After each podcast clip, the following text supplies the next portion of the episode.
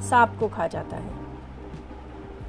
कवि कहते हैं कि इतनी भयंकर गर्मी के कारण ये सारे के सारे एक जगह बैठे हुए हैं, क्योंकि भयंकर गर्मी के कारण वन भी तपस्या भूमि बन गया है। तपोवन बन गया। ऐसे लगता है जैसे वो तप भूमि है और ये चारों ने अपने अपने व्यवहार, यानी हिंसक व्यवहार को छोड़कर अहिंसक हो गए हैं। इतनी भयंकर गर्मी के कारण इनके शरीर में इतना आलस्य भर गया है कि अपने सामने शिकार को पड़े हुए देखकर भी उस पर झपट्टा नहीं मार रहे हैं। ऐसा लगता है जैसे उन्होंने अपने अपने द्वेष, अपनी ईर्ष्या, अपनी हिंसा सब त्याग दिया है और सब तपस्वी बन गए हैं।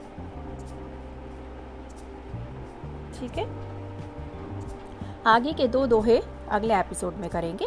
तब तक के लिए हम आपसे विदा चाहते हैं।